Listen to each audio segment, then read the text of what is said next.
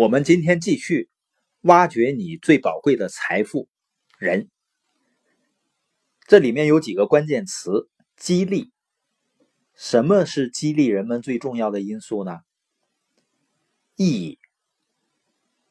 你看，每个人是不是都希望加入一个拥有持续影响力的团体啊？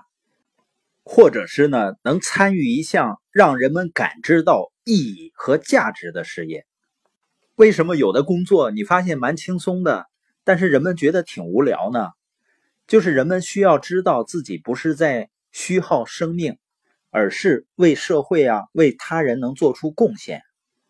人们需要呢，在行动中能看到价值。获得激励的另外一个因素呢，就是认可，因为人人都希望能够被注意到，都希望因为个人的成绩呢或者贡献能得到他人的重视和肯定。就像企业的各种表彰啊，包括奥斯卡的颁奖典礼啊，这种认可呢，让个人的成就觉得是值得骄傲的。也就是说，个人的成绩或者成就，只有得到别人的注意和认可时，才更有意义，是吧？因为认可，它是体现一个人存在价值的方式。我经常听到有的年轻人呢，他在谈到他。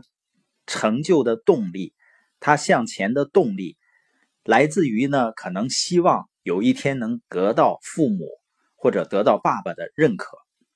那什么样的行为能够让人们丧失动力呢？也就是说，有的领导人呢，他不经意间的做法，给别人带来了消极的影响，让人们呢失去了动力。比如说轻视别人，公开的批评啊，打断别人的谈话呀。嘲笑的口气呀，这些都能伤害别人。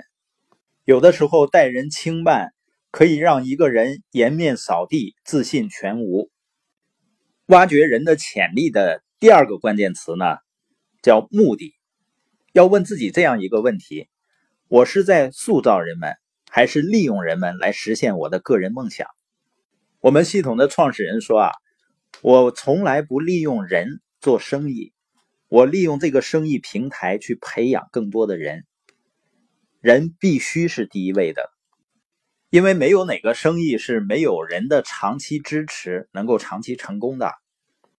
那第三个关键词呢是关系，要近距离的接触人们，你可以远距离的打动别人，但只有近距离才能影响人。这一句话实际上是希望所有的团队的领导人要牢牢记住的。也就是说，人们不仅需要知道你知道多少，人们还需要知道你有多么关心他。第四个关键词呢是时间，就是说培养人是需要时间的。安德鲁·卡耐基呢，他曾经是美国最富有的人，他年轻的时候做过很多工作，最后呢成为钢铁大王。他手下曾经有四十三个百万富翁为他工作，因为那个年代啊，一个百万富翁就非常稀奇了。曾经有记者采访卡耐基，就问他怎么雇佣如此多的百万富翁为他打工呢？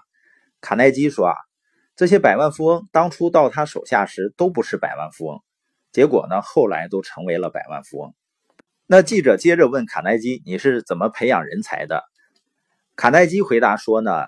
培养人的过程其实就跟挖金矿一样，金子埋在地下时呢，你要挖掉数吨的沙粒，才可能得到一盎司的金子。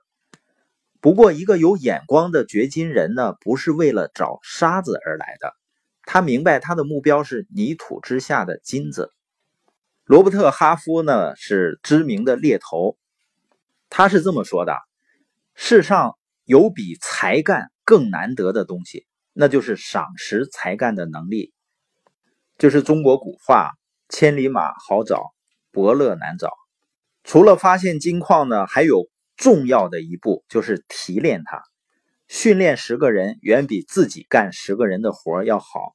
当然呢，这会更难，因为呢，它需要时间，也就是说呢，需要耐心。第五个关键词呢，叫表率。也就是说，人们看到什么，才会做什么。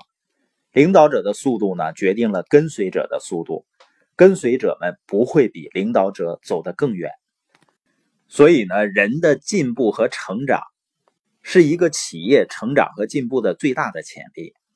那人的成长一定是取决于一个培养人的文化和领导者。